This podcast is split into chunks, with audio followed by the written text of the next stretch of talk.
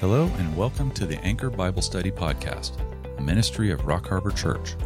We want to help guide and grow you in your walk with the Lord by providing an in depth study of God's Word with our Wednesday evening Bible studies here in this podcast. So please grab your Bibles and let's set a course for spiritual maturity. Here's Pastor Brandon with this week's lesson.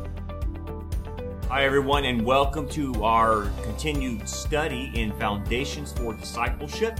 We're now going to move into the topic in theology called demonology. And so we're going to study this in depth over several sessions. And again, if you want to get uh, the info for this, the notes I'm using, I'm going to stray a little bit from the notes. Uh, you can go to ariel.org. Uh, this is Dr. Arnold Fruchtenbaum's material. And uh, you go on ariel.org and you go on the store and then you can look for demonology and then download that to your computer or print it out, whatever you want to do, and you can have these notes. Now, let me make a, a, a citation about that. I'm going to diverge a, few times in the study um, from my own particular um, interpretation of certain things, uh, which I respectfully disagree with Dr. Fruchtenbaum. He has great material, but on certain things about demonology. I'm going to explain my opinion and give it as an option that um, you can uh, take in, ingest it, decide if this is for you or whatnot, or study it a little bit more. But anyway, I'm going to diverge a little bit, okay? So I'll talk about that as we go on. Okay, so um, in demonology, um, the first thing we have to start out with is to understand there are five common misconceptions concerning demons that we've got to deal with, right? And that's going to be part of the introduction. And the reason why these beliefs are wrong will obviously, when you study them, become very evident um, because of what the Bible says about demons. So um, let's look at these first five wrong views about demons. Okay? Um, the first wrong view uh, of demons is simply that they don't exist. And of course, that's what mainstream culture wants to say. That's what actually some churches will say that demons were only for the time of Jesus, or they, it's just a myth or whatever. And really, these people were mentally ill. It's not true.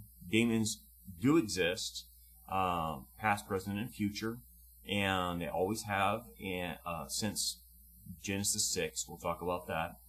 And so, anyway, the, the wrong belief is that demons don't exist. It's totally wrong. The second wrong view is that demons are not personalities, but are just basically evil emanations without personalities. That's not true at all. Demons have personalities, okay?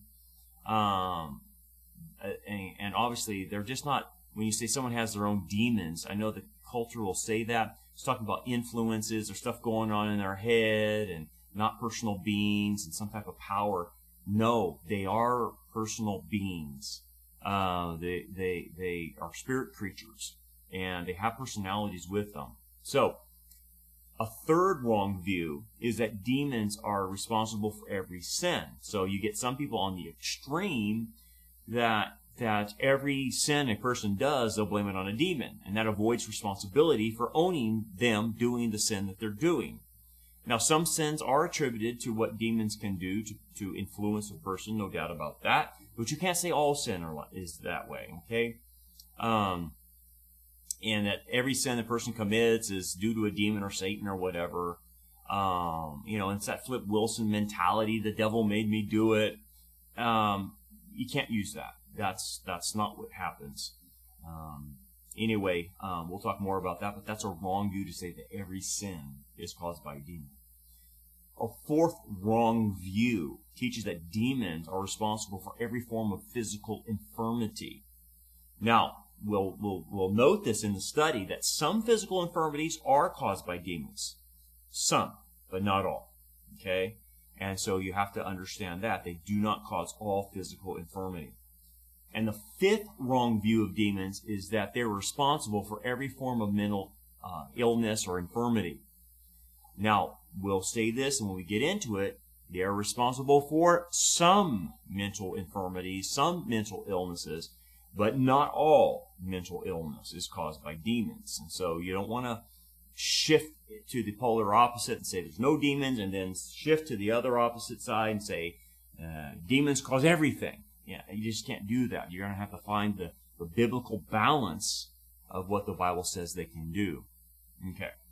So, let's go into the existence of demons and talk about um, how they exist, where they come from, their origins. And of course, you know, if you read the Bible, the Bible teaches the reality that there are demons. Okay? Um, they're all over the Gospels. Um, and you see that even in the last times in the book of Revelation, there's going to be demons and stuff that people worship. And so, um, interesting enough, every writer of the New Testament, except the author of Hebrews, will note that they're demons. The teachings and actions of Jesus, obviously, when the gospel, when you see them in the Gospels, show the existence of demons as he exorcises them out of people, and and uh, and also the, the disciples, they're dealing with demons. Uh, including the 70 disciples, recognize the existence of demons, and you see that's in Luke 10. So the Bible recognizes them, okay? So they're a fact. They exist. Some of the names of demons um, are given in Scripture. And we're going to look at the Old Testament names, then we're going to look at the New Testament names. So let's start with the Old Testament names.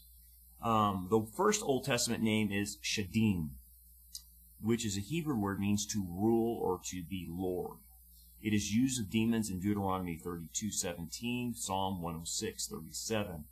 Um, the name emphasizes a demon's desire to be lord over or to rule over a person from the inside, okay, by indwelling them or controlling them, and and even from activities from the outside, can influence a person to act a certain way. Okay. Another Old Testament name is Sarim, Sarim, which refers to demons who have the form of a goat. This is why uh, you see in Satanism and paganism there they have all these goat images, um, because this particular demon looks like a goat.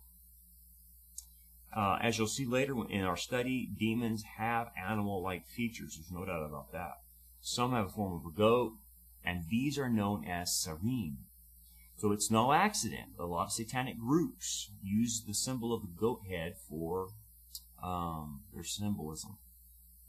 Um, this name is used of demons in Leviticus 17, 2 Chronicles 11, Isaiah 13, and Isaiah 34. Anyway, other Old Testament names. Another name is Lilith. Lilith. And this is a Hebrew word that refers to a night demon or demons of the night. It is used of demons in the Hebrew text of Isaiah 34:14. Okay? And we'll talk more about that, but it shows you that these demons are active during the night period. And that's why we see a lot of high, high demonic activity at night. Okay? Uh, another Old Testament name is evil spirit. Okay, and, and and basically, when you see the Old Testament reference that, it's referring to the demon by its nature, that it is an evil spirit, because demons are spirit beings. Um, so that's why that name will be given to them. Another Old Testament name will be lying spirit, um, a term that basically characterizes what demons are. They're liars. They're characterized by falsehood. Uh, another name in the Old Testament is familiar spirit. Now, this is interesting. This is used of demons who are involved in with witches, spiritists, and things of that nature. Okay, demons that reveal themselves through medium, wizards, witches are familiar spirits. Now, interesting thing about familiar spirits, the demon has the ability to take on the characteristics of uh, a human being, an animal, whatever it might be. And that's why a lot of the, these people who go to psychics um, think that um, they're being talked to by their loved one because the, the demon is familiar with their lives and familiar like with maybe grandpa who passed away or grandma passed away. And what the demon can actually do is mimic the voice of the departed loved one knows everything about the, the departed loved one can actually um, appear as the departed loved one, can sound like the departed loved one, and can smell like the departed loved one. They have the ability to do this. Now, the demon will not take physical form, but they'll see it in the spirit, okay, is, is the idea. Like, you talk about seeing ghosts and stuff like that. It's really demonics uh, manifesting themselves spiritually in a certain form. And that's why a lot of people get messed up about this because they think it's a loved one when really it's a demon who's impersonating the loved one, hence the name familiar spirit. So that's that's what's really going on in all these things. Anyway, another Old Testament name is Gad, uh, which means fortune. There's a demon of fortune mentioned in Isaiah 65:11. So, like in a lot of the cultures where they have good luck and uh, you know uh, tokens of good luck, a rabbit's foot, or whatever culture you're in, this whole idea of fortune, of getting fortune through good luck, has to relate to this particular demon. Uh, another one is Mene, uh, which means fate. This is another demon.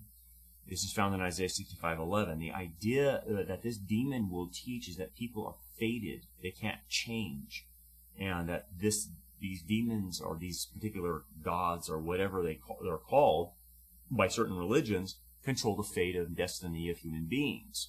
This is why theological determinism is a major red flag in Christianity. When you hear someone talk about theological determinism, and what I mean by that is Calvinism, that God selects those he wants to save and selects those he wants to damn to hell. That is a form of theological determinism, but it actually comes from the occult. All major occult religions have fatalism involved in that, where the gods control the fate of the person. The person doesn't have a choice. The person can't change the fate. The person doesn't. The person has no ability to get off that track. In Christianity, in the Bible, people have the choice to make about their lives what path they will be on. They can choose the narrow path and they can choose the broad path.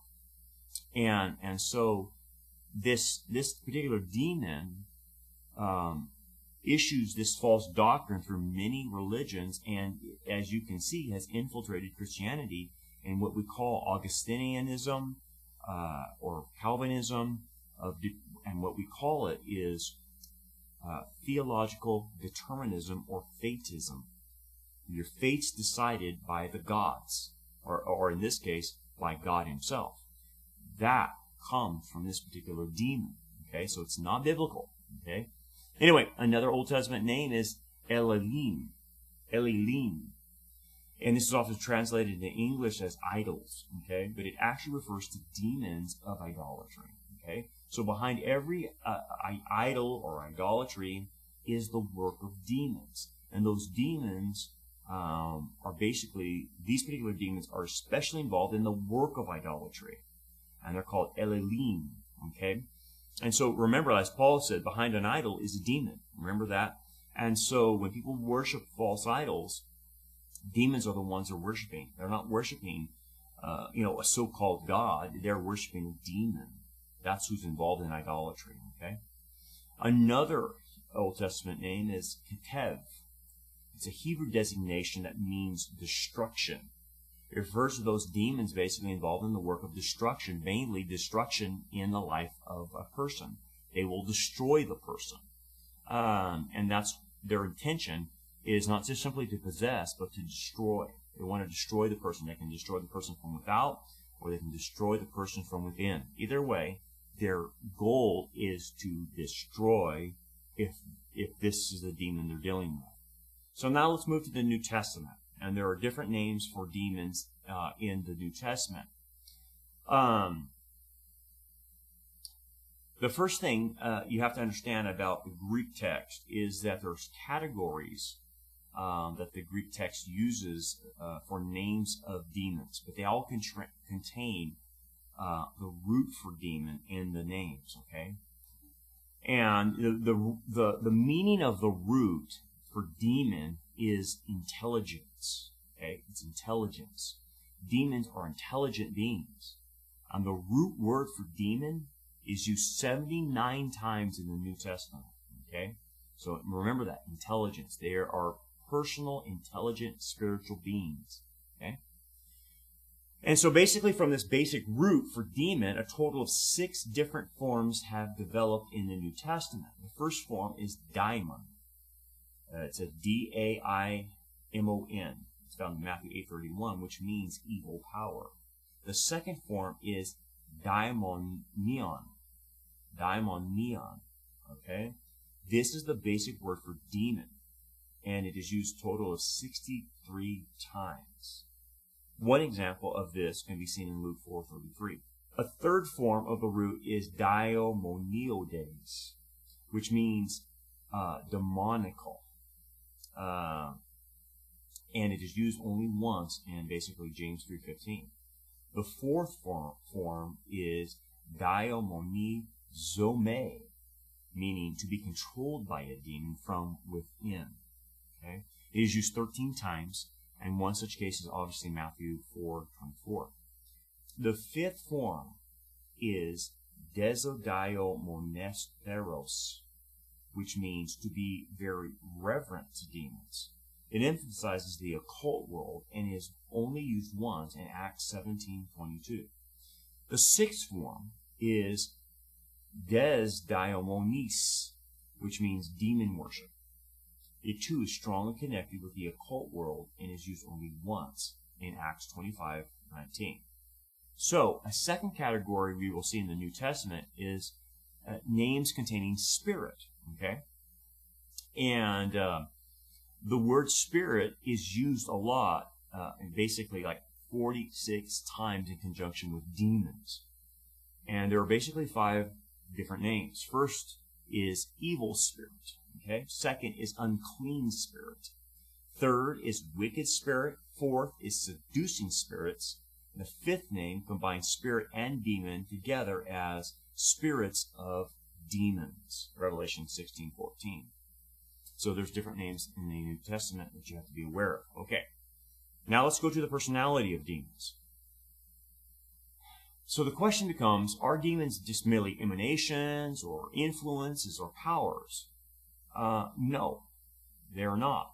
They have personalities like we talked about. And there are three attributes of personality that we have to be aware of. If it can be proven that something has all three of these attributes, then that something is a personality. And these three attributes are intellect, emotion, and will. Okay? Let's talk about the intellect. Do demons have intellect? The answer is obviously yes. This is evident in six ways. First, demons know who Jesus is. Secondly, demons know their own future doom, by the way. Thirdly, demons know both Jesus and Paul. Fourth, demons know that God is one.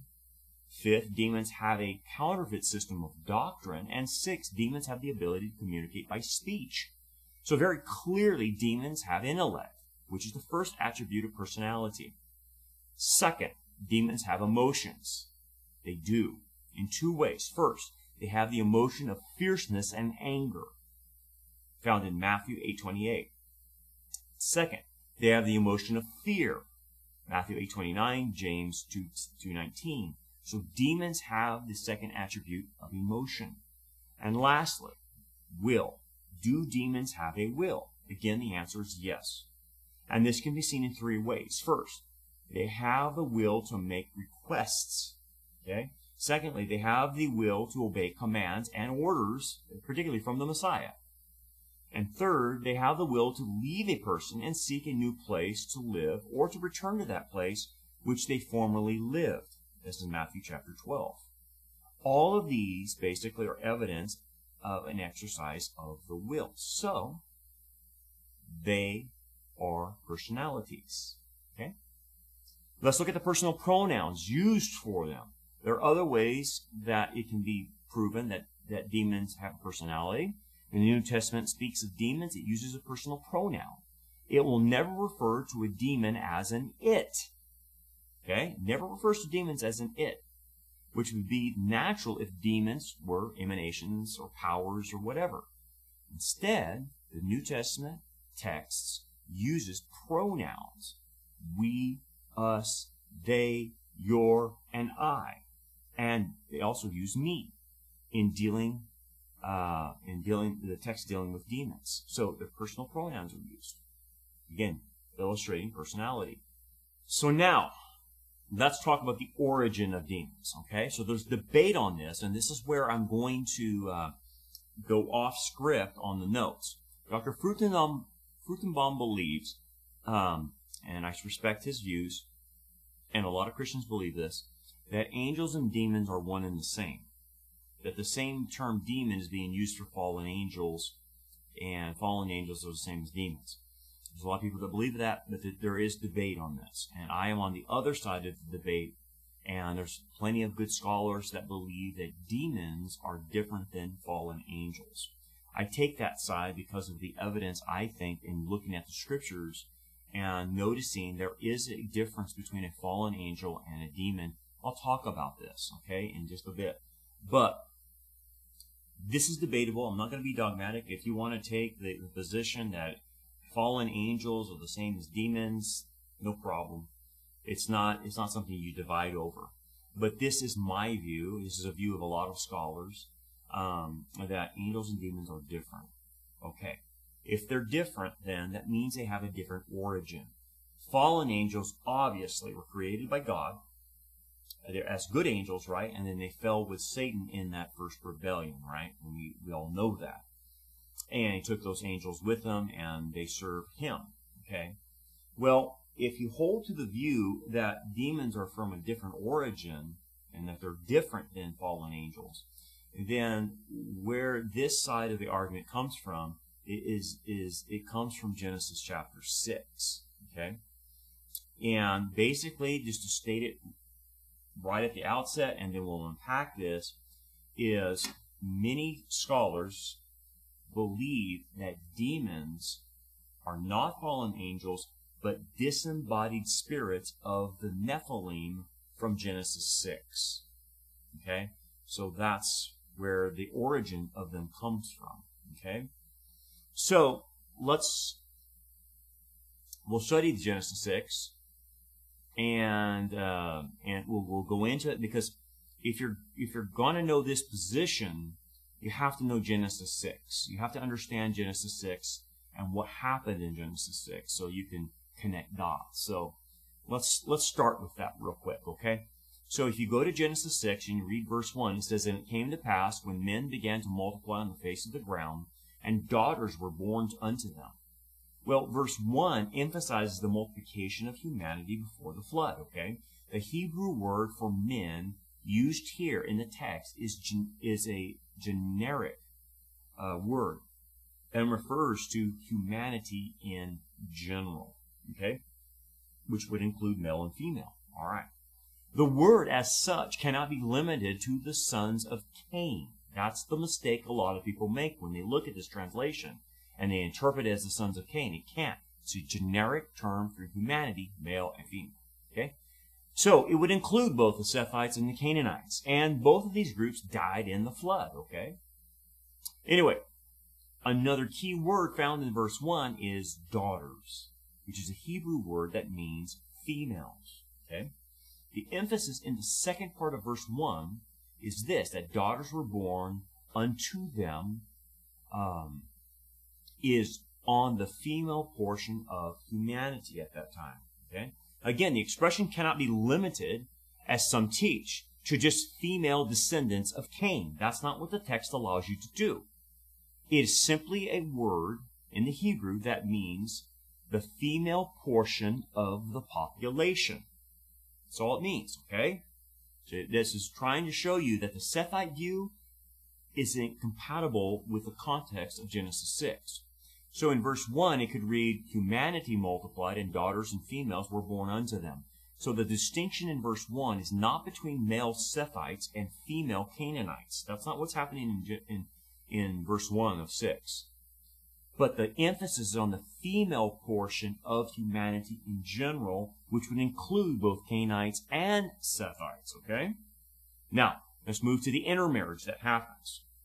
Genesis 6 2 that the sons of God saw the daughters of men that they were fair, and they took them wives of all that they chose. So verse 2 describes an intermarriage. Okay? Let's first talk about the sons of God. The first key phrase in verse 2 is sons of God. The phrase sons of God is a general term which means to be brought into existence by God's creative act. Because this term in the Old Testament carries this meaning, it is used very, very selectively, okay? Throughout the Old Testament, the term sons of God is always, always, always used for angels, okay? The Banacha Elohim. That's what the term means. It refers to angels. It's never referring to men. Okay? It only will refer to people in the New Testament once they're born again. Because the spirit that God creates in them, that new spirit that He uh, that regenerates with them, are, is a direct creation by God. Okay, that's why we are given the terms children of God or sons and daughters of God after being born again. But it's not used in the Old Testament like this. So you have to stay within the framework of the Old Testament. Okay. So this is very clear that when the same usage is compared to the usage, uh, obviously in other Old Testament passages, like in Job 1, verse 6, Job 2, verse 1, Job uh, 38, verse 7, no one debates that in these other places where sons of God is found in the Old Testament, it, it, no one's debating that it refers to angels. It does refer to angels, okay? But some want to make Genesis 6, 1 through 4 the one exception to this, with no facts or evidence to back this exception up. There's no reason to change this. Um, they just, there's no warrant to make it. You just go with what the scriptures tell you. Scripture interprets scripture. When it uses a term for a particular group, it means that particular group. It's not interchangeable with other groups, is the idea. Okay? So you have to be hermeneutically consistent. So the Banaha Elohims, the sons of God, always refer to angels. In this context, they refer to fallen angels. Okay? So in the New Testament, like I mentioned, the, the term son of God is expanded. God, Adam is called son of God, right? We know that. Luke 3.38 because he was brought into existence by creation of God directly. And believers are called sons of God in John 1 12, because believers are considered to be a new creation according to Galatians 6.15. But in Genesis, the text is dealing with a specific Hebrew expression, Bana Elohim, and is used in the Hebrew Old Testament consistently like this. Okay? The distinction in verse 2 is not between Sethites and Canaanites, but it's between humanity and fallen angels. The word men here emphasizes humanity. The term sons of God emphasizes angels, fallen angels. It's that simple, okay? Just follow, follow along. Let's talk about the daughters of men. The second key expression in verse 2 is this, daughters of men. This is a generic term for women, which includes females of both Sethites and Canaanites, okay? What the verse is saying is this that the sons of God, the Banaha Elohim, saw the daughters of men, females. There's no justification for this verse to be in, interpreted to mean godly males intermarrying with ungodly females. You have no justification for arguing for that. So this is what you want to ask people who take the Sethite view. Would truly godly men marry ungodly females? Is that how it works? No, godly men would not marry ungodly females. But anyway, that's just a question to ask. But anyway, the context doesn't allow you to to to make this uh, distinction between Sethites and Canaanites. It's, it's you can't do that. Anyway, the daughters of men simply mean womankind in Hebrew, and the sons of God, as we've talked about, refer to angels, fallen angels. If the meaning here is kept consistent with the usage elsewhere in the Old Testament, the passage is clearly speaking about fallen angels intermarrying with human women. This is obvious in two ways. First, it is always a one-way intermarriage. It is always sons of God marrying daughters of men. There is no record of daughters of God marrying sons of men. If the distinction was between Sethites and Canaanites, it would simply it simply would not happen this way. In a human society, intermarriage occurs both ways, right? Males marry females, females marry males. Today, saved males sometimes marry unsaved females. And sometimes saved females marry unsaved males, right? We know that. If the other claim were true, it would mean that male Sethites married female Canaanites, but that the male Canaanites never married female Sethites, which is entirely unlikely. It, it is, it, the theory doesn't work. So intermarriage would thus be confined, if you, if you take the Sethite view, confined to godly men with ungodly women. But not godly women with ungodly men. It just doesn't make sense, right? So, but what we see in Genesis 6, there's a one-way intermarriage. Vanacha Elohim, the sons of God, are intermarrying with females of the human race. That's what Genesis 6 is teaching. Sorry, you can't interpret any other way.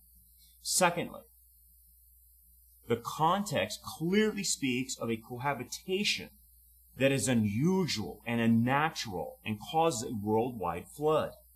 Genesis 1 4 deals with the angelic cause of the worldwide flood. So while Genesis 5 6 deals with the human cause, uh, the cohabitation between Sethites and Canaanites would not be unusual or unnatural, but cohabitation between angels, fallen angels, and humans would be, right? That's the problem. So those who do not like this teaching object to it by quoting Matthew 22, 30. We've heard this so many times, claiming that this verse clearly teaches that angels are sexless. Not true.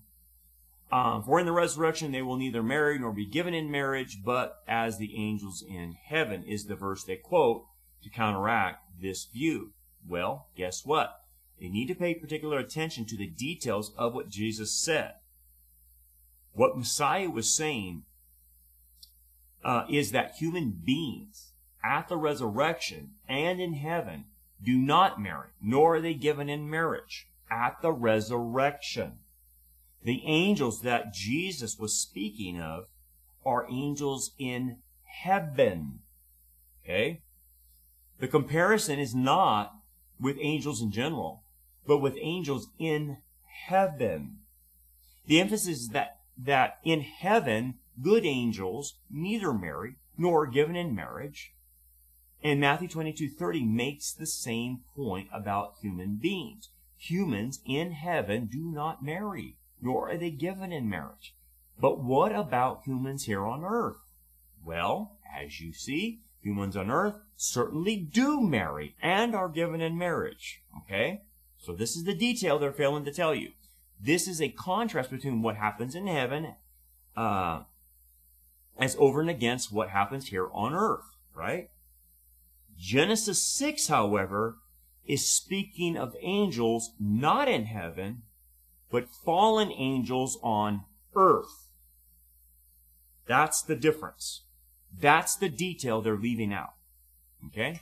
So you're, so G, Jesus is affirming, and we would all agree. Angels in heaven do not marry.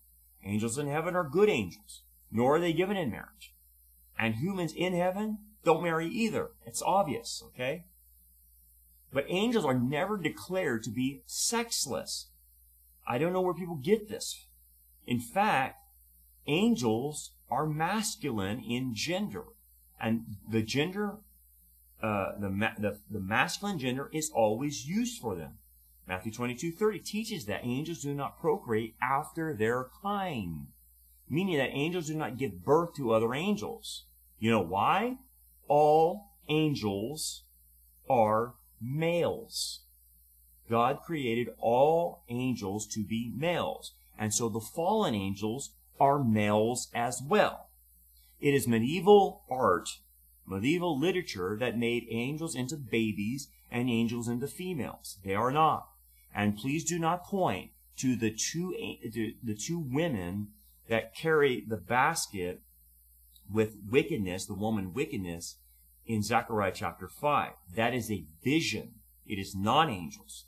And it's clearly not angels because they're two women they have stork wings, and it's all symbolic. It's not real angels. So those two women that carry the basket back to Babylon, that's a vision. And the women represent something. The, the, the wings of a stork represent something. So please do not make the mistake that angels are female based on Zechariah chapter 5. Those are not angels. It's a vision, which meant it has a message behind it. The women nurture the the whore of Babylon back to Babylon. But anyway, I don't want to digress too much. But anyway, angels are males in gender. Okay, so that's why they can't create angel babies, so to speak, right?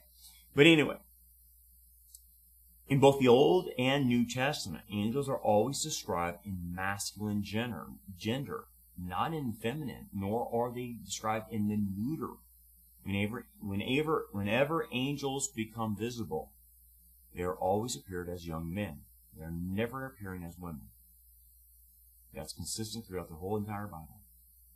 So, Matthew 22:30 cannot be used as an argument against the angelic interpretation of Genesis 6 1 through 4. The Matthew 22:30 passage is dealing with a situation in heaven, not on earth. The Genesis 6 passage is dealing with what happened on earth. So you can't mix the two, and one cannot correct the other. Okay, so here's another question. Why did Satan have some of the fallen angels intermarry with human women? Why, why do you even do this? Why mess with the genetic coding?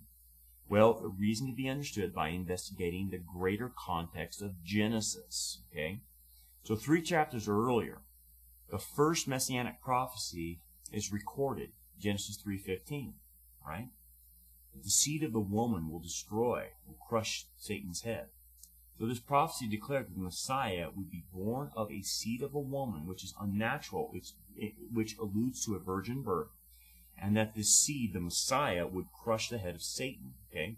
What was happening in Genesis 6, 1 through 4 was a satanic attempt to corrupt the seed of the woman by having some of his angels take on human form Again, angels always appear as young males when they take on human form and basically intermarry with humankind to try to corrupt the genetic line, to corrupt the seed line of the Messiah.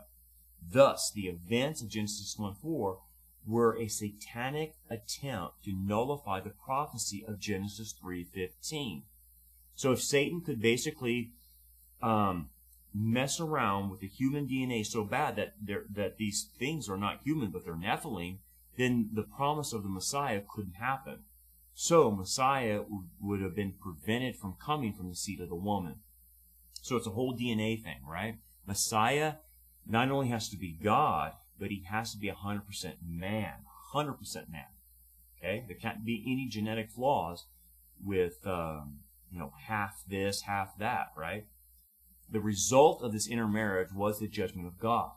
And so Yahweh said, My spirit shall not strive with man forever, for that he also is flesh, that shall his days be a hundred and twenty years. So in verse 3, God pronounced the judgment. The Holy Spirit would not continue to strive with this kind of evil forever. And God decreed the destruction of humanity to be fulfilled in 120 years later. That, that the means of the destruction would be the flood. Okay? So the purpose of the flood was to destroy the product of the union of the angels and women, as we're going to see discussed in the next verse. Okay? They created a hybrid, is what they did. So that was the primary reason for the flood. Okay? and it says that Noah is perfect in his generations, it's talking about his genetic code. Those eight people on that ark were 100% human the rest of humanity had been infiltrated and adulterated in their genetic coding with these monstrosities.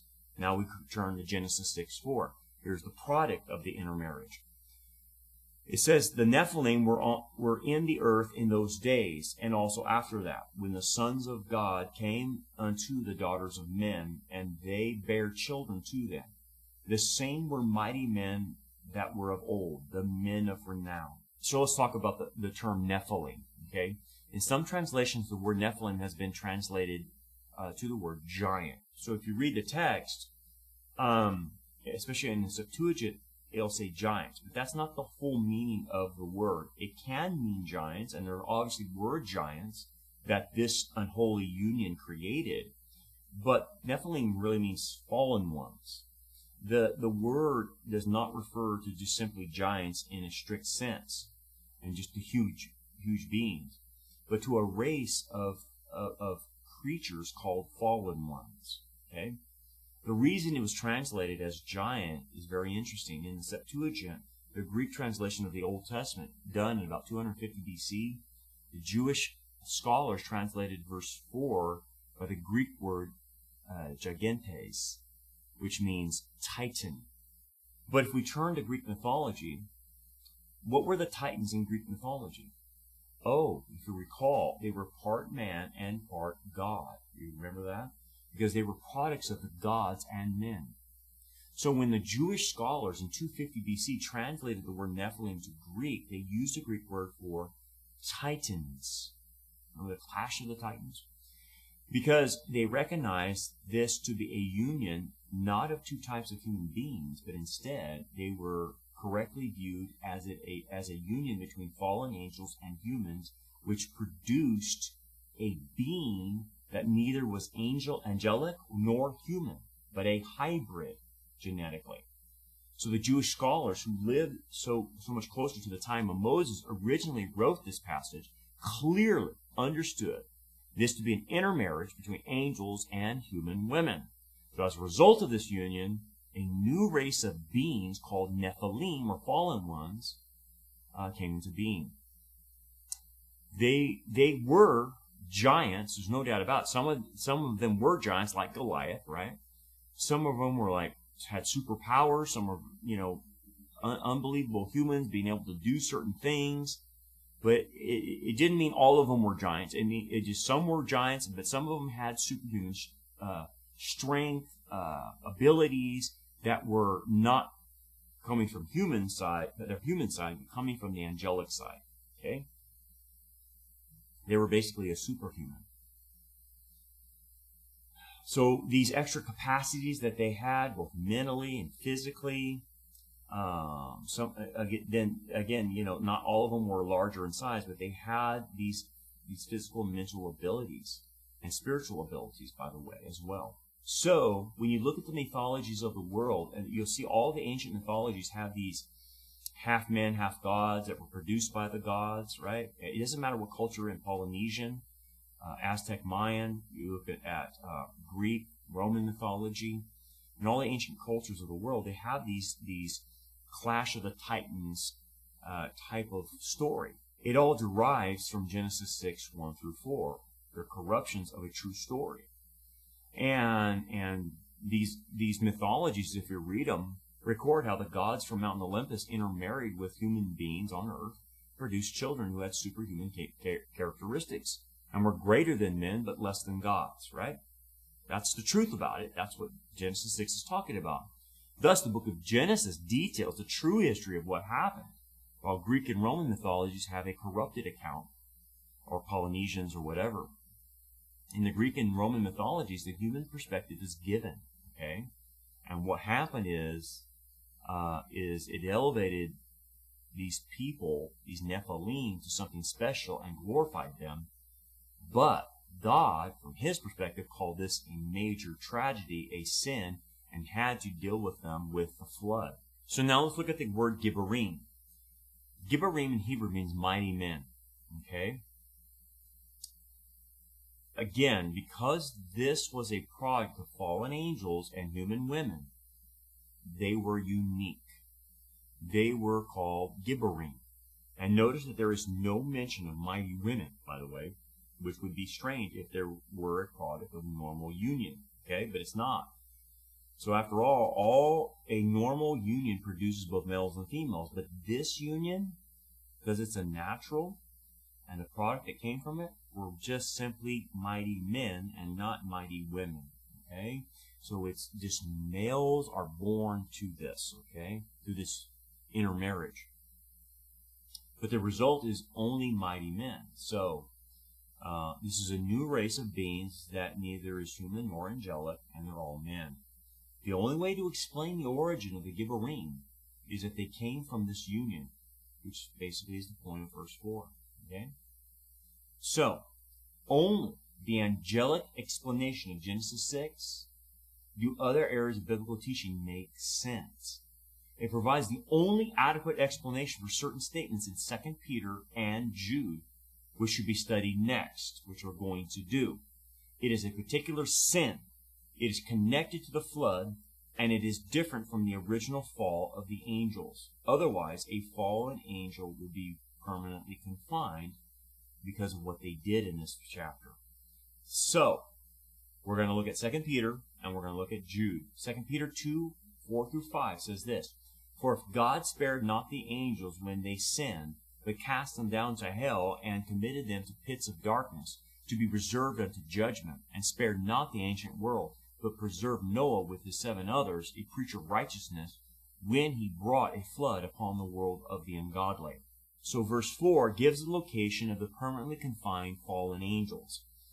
Um, the temporary, temporarily confined angels are found in obviously the abyss, and demons are also confined to the abyss as well. But permanently confined angels are elsewhere from this Genesis 6 happening. The Greek words translated in the passage uh, uh, is it's hell in your English, but it's Tartarus. Tartarus is a section of Sheol or Hades where the permanently confined angels are located, fallen angels, who did this in Genesis 6. Both the abyss and Tartarus are sections of Sheol and Hades. The abyss is for uh, demons and fallen angels that are temporarily confined. Okay, but Tartarus is for fallen angels who are permanently confined until the great white throne judgment. So they're in the pits of darkness and uh, they're reserved for judgment uh, uh, until the great white throne, basically. This means that at no time will these angels ever be released. When the time comes, they will go directly to uh, from Tartarus to stand before the great white throne judgment, and then eventually be cast into the lake of fire. Okay, there will never be a time when they will be free to roam. They are permanently confined. Okay. So verse 5 in, in 2 Peter reveals the timing of their confinement, which was in conjunction with the flood. This agrees well with the events of Genesis 6, 1 through 4, which are the events that are connected to the flood, right? The purpose of the flood was to destroy the product of these fallen angels and human women called the Nephilim. So, the timing of their confinement is the flood. Okay. By comparing the 2 Peter passage with the Genesis passage, there's good evidence to show that Genesis is not speaking about Sethites intermarrying with Canaanites, but fallen angels intermarrying with human women. This is a valid conclusion just from the study of the Old Testament passages themselves. However, the New Testament also supports this particular interpretation. So now let's move to Jude. So in order to establish something, you have to have two or three witnesses. Well, we have two witnesses. One is 2 Peter, and this one is Jude 6 through 7. And it says that that this, and angels that kept not their, their own principality, but left their proper habitation, uh, he has kept in everlasting bonds or chains under darkness unto the judgment of the great day. Even as Sodom and Gomorrah and the cities about them, having in like manner with them, with these, given themselves over to fornication and gone after strange flesh are set forth as an example, suffering the punishment of eternal fire. Okay, what does this mean? Verse 6 emphasizes the fall of a select group of fallen angels, okay? And described in their fall is four statements. First, they kept not their own principality or state. The word principality is frequently used of the angelic realm, okay? The angelic realm is the second abode, the the the space we would call it space, right there, you know, uh, outside of our planet, and is one of the various ranks within the angelic realm. Okay, it means that they did not re- remain in position or place and rank within the satanic cosmos. Okay, so they came down to earth. Okay. Secondly, they left their proper proper habitation they left the demo, uh, the um, the fallen angel sphere of operation and entered into the human sphere by taking on the form of young men and intermarrying with human women. Third, they are now kept in everlasting bonds under darkness.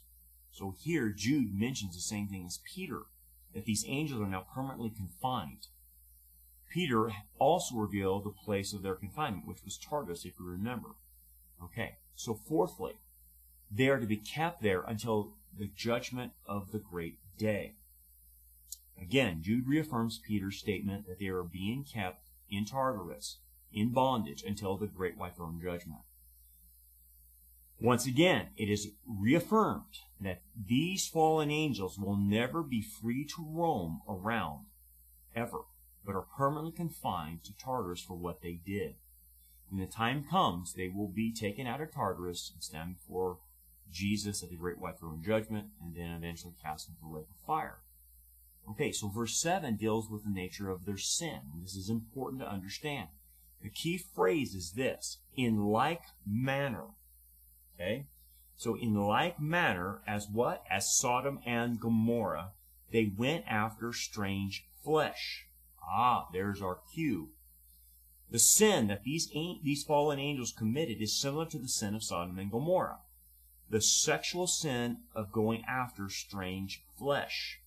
Strange flesh means sexual union that is unnatural or contrary to nature. Lesbianism or homosexuality. Okay? In the case of Sodom and Gomorrah, as you know, the strange flesh was same sex um, Uh, uh, attraction, same sex practice. Okay? In the case of the angels in Genesis 6, who went after strange flesh, the strange flesh was human female flesh. Okay? So instead of remaining in their usual state of residence, they invaded a new state of residence and went after alien flesh, or what we call female human flesh. It would be alien flesh to them to commit gross sexual immorality. So the sexual immorality in the strange flesh is connected to Sodom and Gomorrah, but is used to describe what they did. So Sodom and Gomorrah and these angels have one in one thing in common. They're guilty of sexual sins. That's the point Jude is making. In the case of Sodom and Gomorrah, it was homosexuality and lesbianism. In the case of these angels, these fallen angels, it was intermarrying, having sex within the human sphere and producing Nephilim. Okay, so by comparing the Genesis passages with passages in 2 Peter and Jude, it is very clear that these were fallen angels who intermarried with human women and not simply Sethites who intermarried with Canaanite, uh, Canaanites. We have that view of fallen angels producing Nephilim. Okay. Nephilim are not savable because they're not human. Okay? Uh, neither are fallen angels. They were given a probationary period and there's no, there's no salvation.